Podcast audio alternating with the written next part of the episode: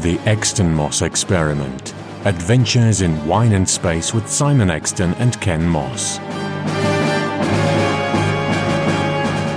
Episode 64 Doctor Who The Time Monster.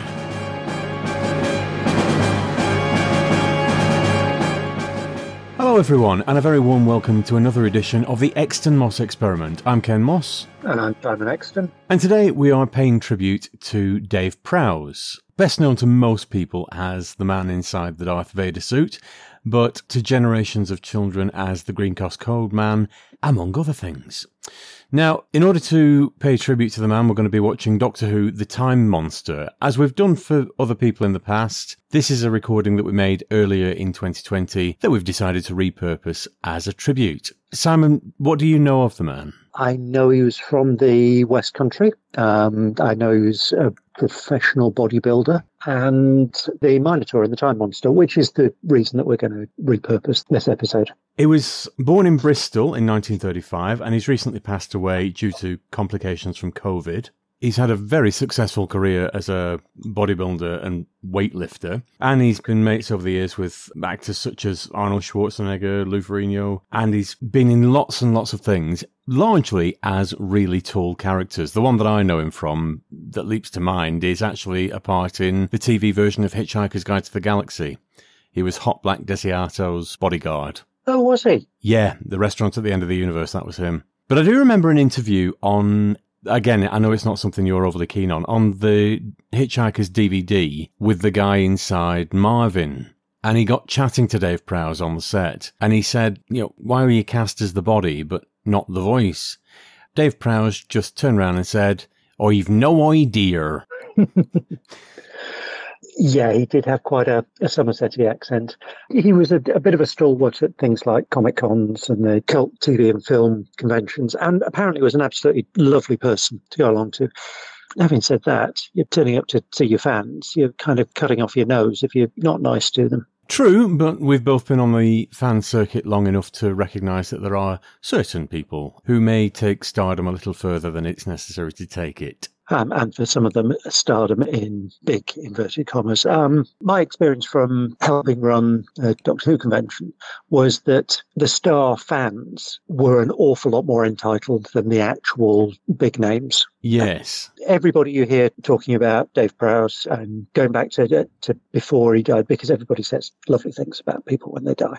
But people have always said very nice things about him and how lovely a man he was. Mm. But without further ado, we shall hand over to our younger selves for Doctor Who The Time Monster.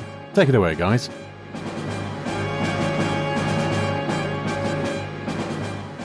This I have uh, sort of reasonably fond memories of, actually. Um, I've, I've always only, quite liked The Time yeah, Monster. It, I've not seen it for a long time. It's probably about 20 years since I've seen this. But I remember it being. I, I remember some quite good effects in it, actually. Kronos, I think. I've always thought Kronos looked fantastic. I've always, in my head, it's always been four episodes, but it's actually six, isn't it? It is six. My recollection is that the middle is quite slow, and it does take them a long time to get to Atlantis. I can't remember, if I'm honest. So, as ever with, with Doctor Who, we are going to do uh, commentaries on the first and last episodes and a précis of the in between bits. In the meantime, before we start, of course, we have to get the tonic screwdriver out, whip the top of a bottle of gin, and see what it's like.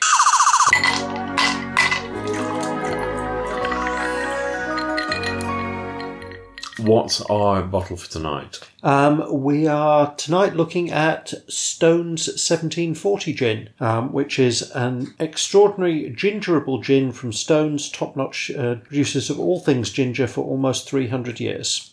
It has ginger, juniper, lemongrass, lemon, black pepper, capsicum, and cassia. Now that is an odd bod gin. That tastes like no. Christ Almighty. Do you know what that reminds me of? Oh, that that that's that that's odd. Um, it tastes like Escape by Calvin Klein. How often do you drink that? I don't, but that's how it smells. That's interesting. It smells like TCP. No, it smells like sort of Stone's ginger wine, ginger ale. You taste it, it smells like Calvin Klein. That's bizarre. I suppose if you've never worn it, you wouldn't know. But yeah, I'm more Armani. yeah, my favourite at the moment is Armani Code. Oh no, I love Armani Code. Yes. Now, I, That's my so it's a bit of a go-to. segue, but I, I did a perfumery course when I was at medical school. I did not know this. because prior to that, I was Antaeus. My very first aftershave was Body Shop's Basic Sandalwood, which they stopped doing years and years and years ago. really? Didn't you can't get that anymore? No. Oh, I haven't been able to get that, that for years. And then after that, I went to Antaeus and I was completely happy with Antaeus. I absolutely loved it. And then I did this perfumery course and realised that there are lots and lots of other marvellous things, particularly the Armani ones. So Attitude Mania, Code, Acqua di Gio, all of those are lovely. And now Hugo Boss is Black and Prada Extreme are ones that I really like as well. But it, it's all down to the fact that my medical school put me through a perfumery course. so now that we've established that you and I are well deodorized, what do we think of a gin? Mm. It's odd. I like it. It's not something I would gravitate to, towards. I suspect this is what a very cheap gin with ginger ale would taste like. I'm hovering around the two mark. Actually, it's not bad. It's just not something I would willingly go for again. Uh, yeah, I'm. I'm. I think that, that might be a bit disingenuous. So it's not. I'm three bad. on this because I am enjoying it. Yeah. uh, it's just. It's not really gin. No, three would be more generous to it because it, it is not a bad drink. It's just not really a, a gin. So you wouldn't have that in a bar. Well, not twice. No, three apiece. Yeah, that sounds fair. So gingerly grab your glass and we will descend into the bowels of Podcasting House and open the archive door.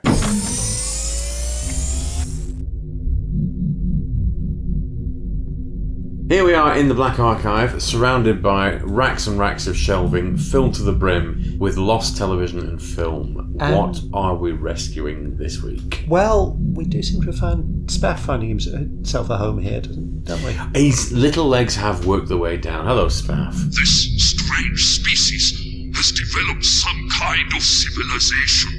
I think he probably got pissed on the gin and just fell down the stairs. Frankly, It could be. Well, he was enjoying his crisps earlier, but he's uh, he's joined us. Uh, oh, well, if you're going to be like that about it, fine, no problem. We'll crack on. Um, so he's been on the gin as well. abuse. What I would like to bring out of the Black Archive is something that I remember watching and loving as a, a teenager. And most of it still survives, but there are some of the earlier episodes that don't. And that's the adventure game, which was a very odd. Yeah. Yeah, we didn't see a, a, a particularly good or representative episode, but it, it, it's kind of a, a proto Crystal Maze where they get celebrities, and to modern audience, it's celebrities in an escape room with people in dragon costumes. It's every bit as bizarre as it sounds and incredibly entertaining. Is that the only one that you've seen? The one that we Yeah, we it is. Yeah. yeah, we didn't see the best episode because basically it was a whole lot of people who had had no clue what they were doing, and they they just had to be walked through the the thing with just some very odd random stuff in the middle. So we'll we'll do adventure game stuff in another episode and some more entertaining episodes of it. But I would like to see that back from the Black Archive. I've actually come across a really random thing online. Two episodes of Sesame Street, which are lost. The, the majority of Sesame Street does exist. They've archived it extremely well, right back to the beginning. American TV tends to be better at They are a lot better than we are. But there are two particular episodes. Uh, oh, the one sticks out. This is the one that I want. The Wicked Witch of the West and Snuffy's parents get a divorce. The Wicked Witch of the West was an episode where Margaret Hamilton reprised her role as the Wicked Witch of the West. And apparently it went out and it was so good that armies of parents complained that they'd scared the kids to death. So it was wiped. Although the other episode of Sesame Street, Snuffy's parents get a divorce, according to this, has the distinction of never having been broadcast. It traumatized an audience of test a test audience of children, depicting the marriage breakdown of Mr. Snuffleupagus' parents. Unfortunately, whilst the episode was designed to teach kids important lessons about how divorce does and doesn't affect parents and their children, it soon transpired that many young viewers came away with completely the wrong idea, so it was wiped. So I will go for Sesame Street. It's uh, across the pond, which we don't usually do, but that really that amused the fuck out of me.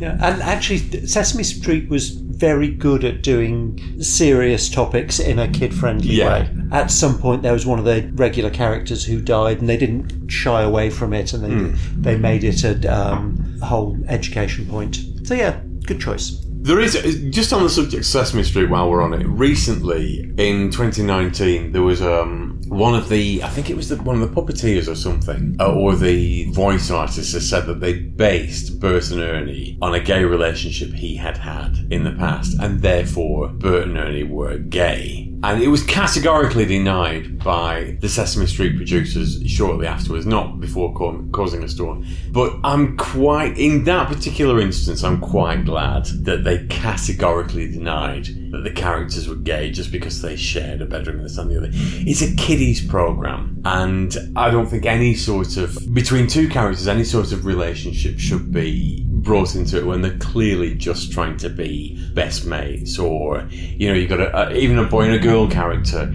These are kiddies characters. They, they shouldn't have some sort of sexual relationship going on when they're trying to be entertaining for kiddies. Yeah, so i'm sort of glad about that. And also, it dates back to a different time and when Eric and Ernie could share a Share- bed. Yeah, share a bed together but nobody ever questioned it. Yeah. it was just a comedy show. It wasn't I, I'm, I have never ever once seen a comment about Eric Morecambe and Ernie sharing a bed on the sketches on telly and it being uh, some sort of hidden context that it was just Eric and Ernie. Nobody, or, or Bungle, George and Zippy sharing a bed. The odd bit about that being that Bungle put some clothes on to go to bed but was starting naked the rest of the time. Uh, but Sesame Street, I've got very fond memories of from when I was a kid, and it was around 20 years before I was growing up. So, yeah, a, a- great series, really. So here we are back in the viewing room. Spaff is next to us. Spaff, have you got your crisps? He's not. He's on jelly beans. He's got jelly beans. He's got jelly beans. Where are my jelly beans? a jelly beans about the size of his head. It's not stopping him dropping them, though, is it? You Southerns are so angry. Right, anyway. Uh, I'd this, like some jelly beans, but he's troughed he's troughed a lot. You need to start locking the cupboard. Whose idea was it to let a Silurian free range in the house? I don't remember. So here we are, uh, Time Monster episode one from. I would have said 72 because it, it wasn't the 71 was the Master series. And I know this is a Master episode, but It was, it was 1972. This is a, a serial that you're not in, Spaff. Episode one, we'll do a full commentary on this, a bit of a digest on two to five, and then a full commentary on episode six. Ron VT.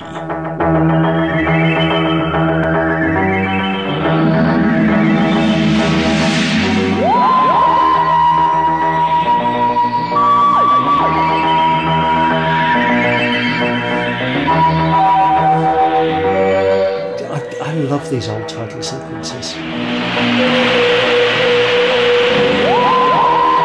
And I don't really remember them, um, only very vaguely, because by the time I was watching, it was the um, the time vortex sequence. These are the opening credits from Inferno, surely. They do look like it, yes. Welcome to your new master. They're all very odd camera angles and work very well. His hair's very bouffant, isn't it? Well, um, in the John Nathan Turner memoirs, it's explained that he wouldn't, he refused to give up any of his tea break to have his hair coiffured. Oh, I do remember this. He doesn't drink the cup of tea. Jo's just given him a cup of tea, and he turns around and he's supposed to have necked it, but in the next shot, it's clearly a full cup. Super dematerialization circuit. She was very pretty. She was stunningly gorgeous. Many an adolescent fantasy, let's put it that way. This was before the Dalek shot in Playboy or whatever the hell it was. No, because that was after she left, wasn't it? Yeah. It's fully understandable why she would. I mean, look at. Oh, good grief. Whoa, a gratuitous Sharon Stone leg cross there. Not quite as graphic. I can but hope. And another one of the, ma- the Master's ridiculous schemes, which is there is this phenomenally powerful thing. I will summon it. In 1971, No cl- plan whatsoever what to do once he summoned it. Sorry, Prof. Simmer down, Stu. Peace Simmer Down Stew. And there's no need for you to be so patronising, Professor. I really like Ruth as a character because a lot of people say she's uh, she's this sort of Ice Queen. OTT feminist. She isn't. she's competent and self uh, and self confident, but she's got a really good sense of it, and she's got a cracking relationship with Stuart, and they joke away with each other. I'm not seeing any uh, of the rampant feminism No, that we see no. nowadays. Actually, the, the feminism we see nowadays actually is just anti-male. It's not. Listen to me. I am worth my salt. Please don't call me darling. But we've always said that in science fiction series, there, there's always been good, solid, competent, capable female characters, right the way back to Judith Carroon in Quatermass Yeah, but without ramming it down your throat. It's, Yeah. They've just been there. And Ruth is a competent professional scientist who dresses presumably fashionably at the time. So it's not that she's dungarees or anything. Um, it's not that she's. It's quite interesting in that how many people actually effectively stand up to the master. Mm. Most people, it's the I'm the master, you'll obey me. Oh, yeah, okay. Ruth argues back. I know, but with all this talk of feminism, all I can think of in this current scene is how I would bang Jo like a little toe on a coffee table. She's beautiful. You're probably more looking at Fisher. Is that masculinist? Terribly sorry, old boy. Fuck all the way off. And when you get And there, then some. fuck off a bit more. It, completely ignoring the fact that he's a creepy twat. I can, in theory, see what you mean about Jo. It's like you talking about Tommy. Uh, Tomney. I can, I can see why this pretty young lad would be extremely. I mean, Tommy isn't a pretty young lad. Really, is it, is it, he looks quite young in Abominable Snowman. Not young, young. 20s. He's young compared with us. Uh, there are tectonic plates that are young compared to us. Charlatan, how dare Dr. Cook? He's not only chairman of the Grants Committee. This, oh, now I, I remember this. This is a wonderful scene. That I am as gullible as that drunkard I have replaced? How is it that I can find no trace of your academic career before you visited Athens University, Professor? This is exactly what I was talking about.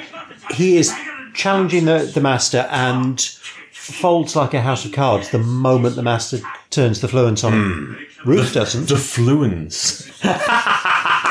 that is a cockney term. I love that. I've no idea where, with my family having come from all over the country, I've no idea where little bits of things that I say come from. See, three seconds, and he's the master's bitch. John. Ruth basically told him to fuck off. and in, in terms of guest characters, I, I, I think Ruth is about my favourite on this because she she's a really well-rounded character in the way that an awful lot of Doctor Who secondary characters just aren't. Oh, Stuart. Stuart's there for comedy. And by the time you get to the to all the Atlanteans, they're cartoon characters. Hmm. Well. What in the name of hell? There are times when the BBC prop department for Doctor Who were clearly smoking several somethings. And nobody picked up on this. What's it do then? I, it's possibly one of those things where it just turns up on set, and there you go, there's your prop. Bit like Alpha Centauri. Oh, Jo, uh, what, what do we do with this? Well, that's one way of looking at it, Jo. Oh dear God. It's even got a red bulb at the end. I feel like the back end of a pantomime horse. Are you willing to take the risk? No. Well, stop beefing and get on with it. Notice a distinct lack of anti-radiation gloves, and letting the crotch wide open. Yep. And if there's any bit of you that you don't want blasting with radiation, it's probably your neck. Exactly. I say, Doctor, you're not going to disappear to Venus or anywhere like that, are you? You just keep your eye on the dial. Well, she's made that reaction. She's, oh, can you imagine the TARDIS sniffer outer shaped like a cock and balls coming to life when it's in Katy Manning's hands? She's staring at it open mouthed. Oh, they're larger than ours. Yeah, much larger. The prop was powered by its own batteries, hence its size. See, this, is- this is a nice effect. They, um, The vase thing. again, this is using the audio nicely. And they, The clock chiming is distorted because of the time experiment. Yeah. well, the, the video is cleaned up really nicely, Yeah. isn't it? Even look at the uh, the pattern on her her blouse, and takes off the Radiation safety before he leaves the room, and then the door just flies open. Safety procedures. Mm. Ba, ba, ba, ba. We've done it! Done it! We've done it! We've done it! We've done it! We've done it! We've done it! We've done it! And bitch slap. Right, we're somewhere in that sector there. Right, let's go. You take Yo, just drive around for a hundred mile radius. Waving a giant metal cock. Why did you permit That's not going to cause. pay? Stuart is played by Ian Collier, who was the second Omega. I did not know that. Testing and I'm prepared to justify my actions at the highest level, Professor. But all Please, Doctor, accept my You see how many people stand up to the mm. master like that, and he calls her doctor. Most women scientists at, at this time get called Miss. Liz Shaw was always Miss Shaw, not Doctor Shaw. true. Now, the association of the military with killing, with, with violence, please bear with He is marvelous. He is. The only master that beats him for me is Derek Jacobi. but with such a short time on proper I'm- Doctor Who. I'm giving him a a little bit of a, an extended leash because of the audios. And he, he is superb in the audios, but going by proper Doctor Who, Delgado and Gomez. I love Missy as a character. As a character, yes. As the master, no. I, I've covered this ground before. I I don't know. Oh, that's a ridiculous prop. It's working again. They must have. Somebody on set must have seen it look like a huge cock and balls Yeah, but pre- presumably, uh, when they were making the thing. Yeah, what but- can we get away with? Yeah, the and then when they start filming, we'll just oh, there you go. the main machine's called Tom Tit. Tom, Tom Tit, Tit, you say? giant Aye. cock. Tom Tit. We've got to stop it. Hang on tight, Jo. Hang on tight to my cock. But you know, ten years after this, we've got the master, master and the waving a black dildo around. It's a tissue compression eliminator. Why is Not it a- buzzing? Not a, a colossal stippled dildo with a glowing red end. It's not really colossal. We can do Google searches later. It's all right. It'll be on your search history. Having said that, I've got worse things on my search history. I'm. No, let's not have a search history off. no, let's not. I'll do my I best. d- I dread to think, frankly. I've led a good life. make up the bits. You lost me, Doctor. Can be. I never heard such farrago. He was in K9 and Company. Norman Kelly, I think. It's working. Oh, the mutant. oh, good. It's oh really the bloody Jo wearing that ridiculously short miniskirt. It's And the Josephine colossal Baker- rotating cock between her legs.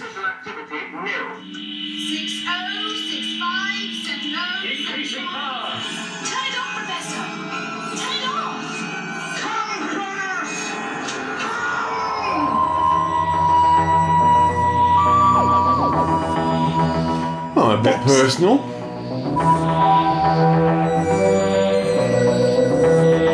That's quite a good cli- um, cliffhanger. Do you think? It that whole episode I was entertained by because it, it set up a lot of You well, you were la- laughing at the cock machine a lot of the time. Yes, weren't we? Colossal rotating, glowing red ended cock machine. Yeah, funny that. Tom Tit? Yes, Tom Tit. Hmm, Tom Tit. How many times Ah, can we say the word tit, you tit? say? Tit? Well, goodness me, Mr. Cholmondley Warner. Is that the kind of language we expect on the BBC? We're going to watch the next four episodes. Oh, the next four, goodness me. Yeah, it is a six parter.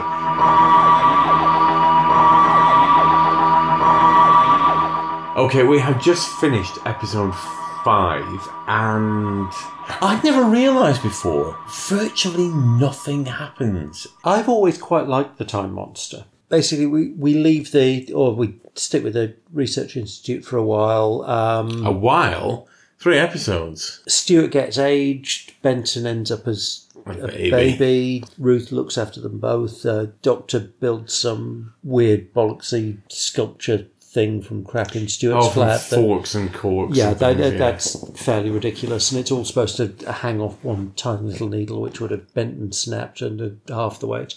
The master is kind of fairly ineffectual, to be honest. It does a lot of shouting about Kronos and summoning Kronos, but it never happens. Yeah, and he teleports in a priest from Atlantis who ends up just a little bit shell shocked and And baffled and kind of wandering around like Katarina does. and wanting to get home. Yeah, which isn't unreasonable. They all kind of decamp to, to Atlantis. The, the the Doctor and Jo go by TARDIS, and the Master goes by his TARDIS. And we meet the Atlanteans and the Oh, and Ingrid Pitt. Ingrid Pitt, who's almost in an Atlantean costume. She's doing her best to remain within it. I would have thought she's doing her best to escape from it with the Well, parts of her are. yeah. Excellent. There, there's her. There, there's her husband, who's the the king of Atlantis. There's her maidservant, and there's a, a courtier who is fawning over her um, with some really quite dramatic makeup. It irritated his eyes, according to the production notes. Probably just means he doesn't know how to put eyeliner on properly. He doesn't know how to blend properly. Oh no, different skill. For all the fact that I've just said nothing happens, I've not been bored by that. No, it's a fun story. It, it doesn't have a good reputation. And again, it's one where if you watch it an episode at a time or two episodes at a time, the way that it was originally intended to be watched, you don't get bored. With a lot of these 60s and 70s six parters, if you watch them as one big wodge of six part Doctor Who, then yeah, it's going to be repetitive because it was supposed to be meant to be watched over six weeks instead of over one evening. Well, it's worth getting to episode five for Ingrid Pitt's breasts, which are that's the most overtly sexual thing I've ever seen in classic Doctor Who. Um, Zoe's cat suit? Peri Brown in Planet of Fire, many many happy adolescent moments. A little more detail than anybody needs. Oh come on, we've all been there, unless you're not. No, I haven't. I haven't. Um, no, I've got to give a shout out to the TARDIS set. Actually, it's the only time it appears is the what's referred to commonly as the washing up bowl TARDIS set, where the roundels are sort of Indented. yeah. I actually quite like it, but apparently it was uh, Barry Letts wasn't keen, and in between this and the subsequent story, it was damaged, so that was the end of that. But I quite like it. I'm I'm not keen, frankly. I I really like the original set. We've we've just had Jo Martin's TARDIS, which is kind of the the original set ish, and it just looks wonderful. It does, uh, yeah, fair dues, yeah. Absolutely wonderful, and the um, See, nothing for me. the, the David Bradley The David Bradley TARDIS, beautiful. That's my second favourite TARDIS. My first num- all-time number one TARDIS is McGann's by a long way. Um, but I don't think really you can get away from the original. Well, obviously the, the David Bukaki. Bradley. The original TARDIS set. Bukeki. Brukaki. You damn you, sir. You've legged me up. damn it. anyway, the David Bradley Drag, set. drag you away from Bukaki and the TARDIS. Frick. God, I walked right into that one. You did. Bye, thunder, sir. Let us play episode six and enjoy it. Yes, let's enjoy the climax. Master's rash, rash brings about the destruction, of, the destruction of Atlantis. Oh yeah, at the, at the end of the final episode, Katy Manning's just, oh yeah, Jo Grant's just been chucked into the uh, the labyrinth on Atlantis. And presumably menaced by something, although the closing credits gave it away as the Minotaur, yes. It's going to be another furry, isn't it? Played by Dave Prowse of Darth Vader fame.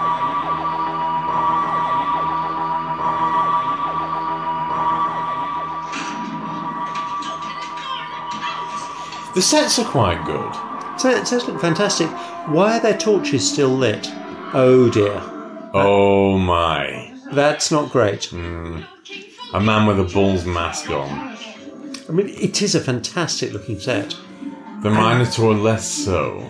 No, actually, the Minotaur is a pretty good rendition of what the Minotaur was supposed to look like. I mean, okay, it's very obviously a plastic mask, He's the world's shittest guard, really, isn't he?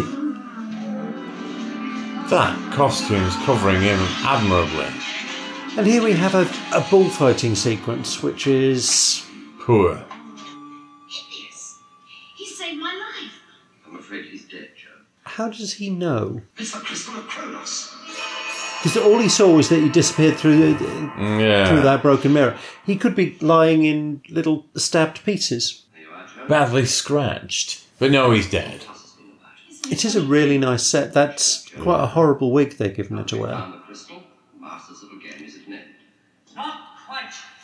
Delgado just gloat wonderfully well. Paul Bernard cast Ingrid Pitt to play Galea for the regal qualities she would bring to the role. Both of them. Both of them. Ingrid herself, however, believes she had been cast for her physical attributes. Tomorrow Surely not. receive a suitable reward. Since the script described her as, as beautiful and sexy, sexy is possibly not an unreasonable assumption. Only 11 years later, she was in Warriors of the Deep, looking 22 Different. years older. And actually, again, the two people who, apart from the Doctor, stand up to the Master in this are two of the women. Hmm. So Ruth and Galea. Happens if the master wins. Oh, is this Daisiest Daisy? I felt like that once when I was young. It was the blackest day of my life. What do you mean? Well, when I was a little boy, we used to live in a house that was perched halfway up the top of the mountain. It's, it's not often that the classic series, Addressed to Sir Simon Gallifrey. well, no, but got to do these these sort of bits of fluffy exposition. The Secret of life. Well, the tree the old man sat under that was anciently twisted, but the old man himself was, he was as brittle and dry as a leaf in the autumn. Is that old hermit supposed to be Choji? Expressions. I think so. He lifted a skeletal hand. Do you know what he pointed at? One of those little weeds. Suddenly I saw it through his eyes. The colours were deeper and richer than anything you could possibly imagine. So it was the daisiest daisy I'd ever seen. So this was a an add-in scene. Yes, I laughed too when I first heard it. The daisiest The later days. Got Yeah, but it's great. and I It ran down is. that mountain. Oh yeah, talks about Choji being the the the hermit. Is this true? Is the Lord Dalios, your king, no longer alive? It's a bit late for her to be worried about it. He was an old man. Well, yes, considering she's been For flattering the hell out of some swarthy. Stop it! Kronos! I, the master. See, I really like the Kronos effect for a very small set, which is what it realistically is. It looks great, It does. and the only one left alive is Galea, and he doesn't. The Doctor doesn't think about her for a second. She's just released him, and it's no thought about rescuing him. None whatsoever. But Pertwee's Doctor was sometimes a bit of a selfish git. Why does the Master have the handcuffs built into his TARDIS? I'm not rightly sure. That, that creature out there will ever let you control it? He came when I called, you saw that yourself. Yes, that's not actually control. Has had a similar delusion with Azal and the Daemons. He did come up with a load of really shit plans.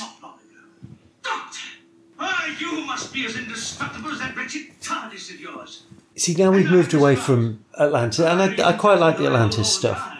But now we've moved away from Atlantis, I, I really like these TARDIS sequences. Oh, the TARDIS between the master interplay between the master and the doctor are great.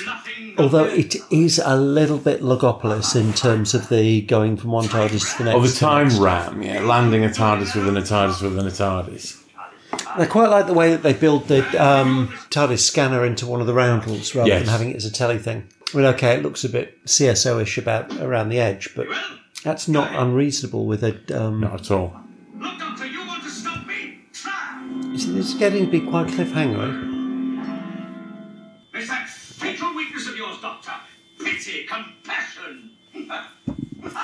He is entertainingly ranty.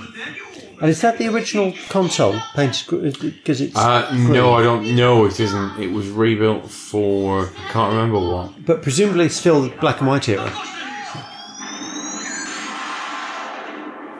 And actually, I quite like that sequence where she uh, her costume kind of fades, into Fades the around. background because it makes it look Ethereal. and otherworldly and all a bit weird. Greetings. Your courtesy is always so punctilious, Doctor. You know me? Oh. And she had time to put glittery makeup on. Right, Joe. We're about to land back in Cambridge. Oh oh. and they've just forgotten about lab coats. It's the fact that they automatically assume that it must be alien. Job. Everything's now back to normal. Right, that quite know everyone. Scrubs, what on earth are you hmm. doing that extraordinary game? And but compared to all the other stuff that she wears, hmm. why aren't you flashing your ass as you normally do? Exactly what's happening around here. So the cliffhanger to episode six is John Levene In, in a net. massive nappy. Well, off screen, but there. A little bit scary. More Could be worse. Could be little, yeah. fisheye.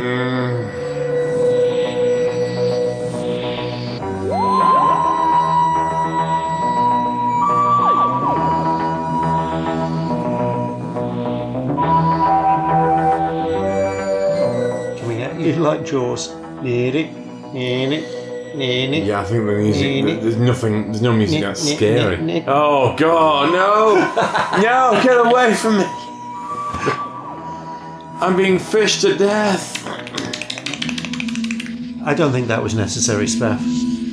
So, Time Monster. What did you think? I really quite I- enjoyed that. No, it really picked up uh, um, in the the last sort of episode and a half. It took a lot of getting there, but Yeah. I, I think it was worth it actually. It would make a really cracking, entertaining four-parter. Yes. And there's some great characters in it. Well, for all her mounds, um, Ingrid Pitt did actually put in a good performance as Galea. Yeah, and and Ruth, I think, is fantastic. Stuart is a bit comedy, but there's no harm in comedy. The unit team are basically there to get caught up in time and do nothing else. Uh, and Mike Yates has a variety of all sorts of weapons thrown at him that none of which actually hit. I don't really want to say it's a bit meh because it's a good story. It's just padded out for three episodes far too long. Yeah. There are some bits of it that look fantastic, and Yeah. I, I've always really liked the look of Kronos. The Minotaur's lair looks brilliant. Uh, the rest of them look good, but are a bit small. And that's particularly obvious in the Kronos massacre thing at the end. And also the balcony thing with Atlantis in the background. I know, I, I'm doing the whole hello. You have to suspend your imagination for that and pretend that it really is Atlantis drifting off into the different. with arm movements, obviously. The final TARDIS sequence, the sort of final half episode, I really, really liked. but those TARDIS scenes with Delgado and Pertwee, they very much work. Yeah. It's a bit Curse of the Fatal Death, but that's why it worked in that. And the the master's plans, and this isn't just limited to Del- Delgado, but in general, the master's plans are a bit shit. with with this one, it's I will summon Kronos. Right, I've summoned Kronos. Not sure what to do now. We'll just wander around and let him destroy something. Come, Kronos, come! Um. There you are. Oh, hello. Hello. Um, Um, would you make me rule the universe, please? no! Come on, fix it for me. Um, got a letter here. What says, "Dear Kronos, please could you fix it for me to rule the universe with you?" Well, no, I can't, but I can give you Ingrid Pitt. Will that do? yeah. From your side of the sofa, probably not. But Ingrid Pitt, only twelve years later. Yeah. Kicking a merker. Not looking quite so Galaic. Protuberant. Good word. So grown up. There, there's not, not an awful lot about the time monster you can say is actually grown up. Oh no, a um, colossal dick extension. Oh God, they must have been embarrassing. Tom seen in public. Tom Tit. Yes, Tom Tit. The tit, you say? Tit. Hmm. The Tit Chamber. It's so childish on so many levels. The, the production team sneaked in so many. It was The, massive. the, between the dildometer and Galea's tit, still Tomet. it's a bit of an insurance write-off. The Time Monster. It's like two different stories welded together. Because by the time you get to Atlantis, it's a totally different. But an awful lot of 1970s stories were like that, and mm. you had a four-part story with a two-part vaguely story, connected yeah. two-part story tacked on, or the end of the story somewhere else for, Hmm. for two parts. And that was the consequence of doing fortnightly recording sessions Hmm. where you'd record two episodes at the same time, or uh, two episodes in parallel. I enjoyed it though. Yeah, I, I shouldn't have enjoyed it. I should have ripped the piss out of that and been bored to tears by it, uh, but I wasn't. And in the in the final sequence, episode six will cut down to almost nothing because we were just transfixed. completely Yeah. focused on watching it. I think a lot of these early 70s stories, a lot of the entertainment value stems from Pertwee and Delgado. Yeah. You minus that out of it, all of a sudden the stories fall a bit flat.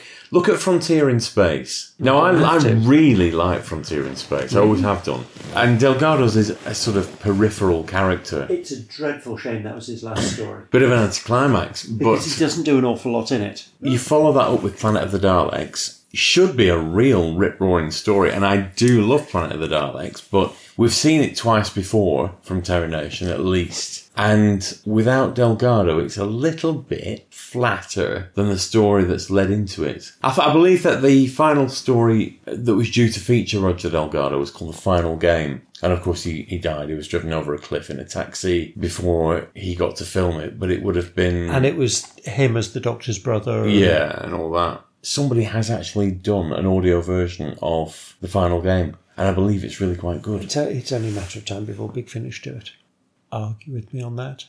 Bearing in mind they've just recast Katarina. They haven't done the Dark Dimension. Yet. And actually, why haven't they? I don't know. Maybe because the authors are. you heard it here second. Who was the author? Adrian Rigelsford. Oh, ooh. right, okay. So this is the point really where we need to decide what the drag queen index is for the time monster. I am Persian. Name your price. Now, this is over to you. This is your department. I'm guessing purely for Galea's memories, it's going to be quite high. Well, not just those. They're, they're, she she oh, has. the, the kohl on the eyes for um, the Atlanteans. They've got kohl on their eyes. Yes, yeah, which is all based around the murals that were found at the Temple of Knossos on Crete, which is where the Minotaur was supposed to be. Yeah, that just looks a bit rubbish, to be perfectly perfectly honest. Galea, on the other hand, incredibly elaborate wig. Yes. Superb resting bitch face at times. Tight fitting, flouncy, overblown, overblown femininity dress. This has got big ticks in all the drag queen boxes. So this is purely for her a five out of five. Right. So superb breasting, bitch face, and big ticks. Yes, you've summed her up very nice there. So, Will we fire up the randomizer?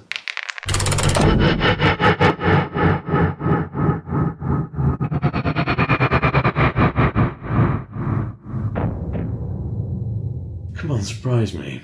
Space Museum. Oh, okay. We haven't done a Hartnell yet, have we? Anyway, the randomizer has landed in the Space Museum. That's what we'll be doing next. One astoundingly good episode, three episodes that could be condensed into one. I, I've been seen the. Space Museum since 1997. And I do remember the first episode being really, really good. Yeah, it's an absolute standout. And then the next is two episodes of running about and an okay final episode. We shall look forward to that as our next classic Who. We will. So thank you very much, boys and girls. I hope you have enjoyed our uh, somewhat sporadic commentary. Actually, we got far too engrossed in that yet again. We will see you for the for the next episode. We tend to intersperse who and not who, so it will be something weird and old. That covers both of us, really, doesn't it? Admirably. Thanks for listening, boys and girls. See you soon. Bye now. The Exton Moss experiment featured Simon Exton and Ken Moss. All featured television soundtracks are the property of their respective producers, and no infringement of copyright is intended. The program was recorded in Rishton, Lancashire, and produced by Maverick Productions.